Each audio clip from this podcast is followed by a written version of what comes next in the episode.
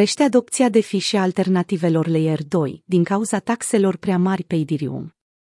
Tranzacțiile cu taxe mult prea mari au devenit un ghimpe în coastele investitorilor și al proiectelor blockchain, încă din 2014, când Vitalik Buterin, fondatorul Ethereum, spunea despre Bitcoin, internetul banilor nu ar trebui să taxeze cu 5 cenți fiecare tranzacție.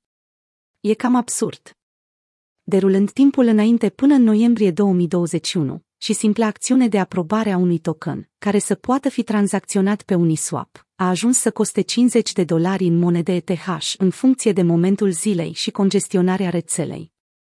Chiar și proiectele Layer 2, care inițial au fost prezentate drept soluții ale problemei legate de taxele prea mari, n-au reușit să scape de acest impediment, din cauza numărului foarte mari de utilizatori noi care intră în ecosistemul cripto în fiecare zi. Utilizatorii migrează către rețele cu taxe mai mici. Din cauza taxelor mari care persistă pe protocolul Ethereum, un număr tot mai mare de participanți la piață migrează cu activele lor digitale către alte rețele care sunt compatibile cu Ethereum. Datele colectate de Dune Analytics arată că valoarea totală care a fost blocată în aceste rețele se află într-un trend ascendent de la începutul lunii octombrie. După cum indică și graficul de mai sus, Ronin a devenit cea mai folosită alternativă din ultimele luni, mulțumită jocului Axie Infinity, pentru care utilizatorii își mută activele digitale pentru a tranzacționa pe o platformă cu taxe mult mai mici sau inexistente. Popularitatea acestui joc NFT se poate observa și în imaginea de mai jos, publicată de Token Terminal.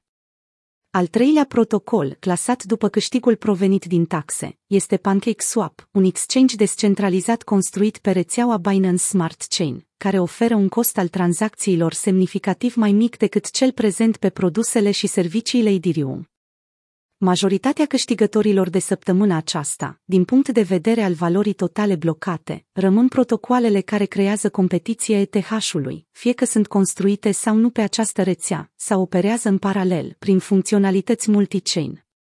Notional Finance, Alpha, Luprin și Abracadabra sunt doar câteva dintre proiectele multi-chain și compatibile cu Ethereum, care au beneficiat de o creștere semnificativă a lichidității blocate în ultimele șapte zile cu excepția cazului în care dezvoltatorii fac ceva pentru a reduce costul ridicat al tranzacțiilor pe rețeaua Ethereum, trendul în care activele digitale se mută pe alte protocoale pentru a căuta costuri mai mici continuă.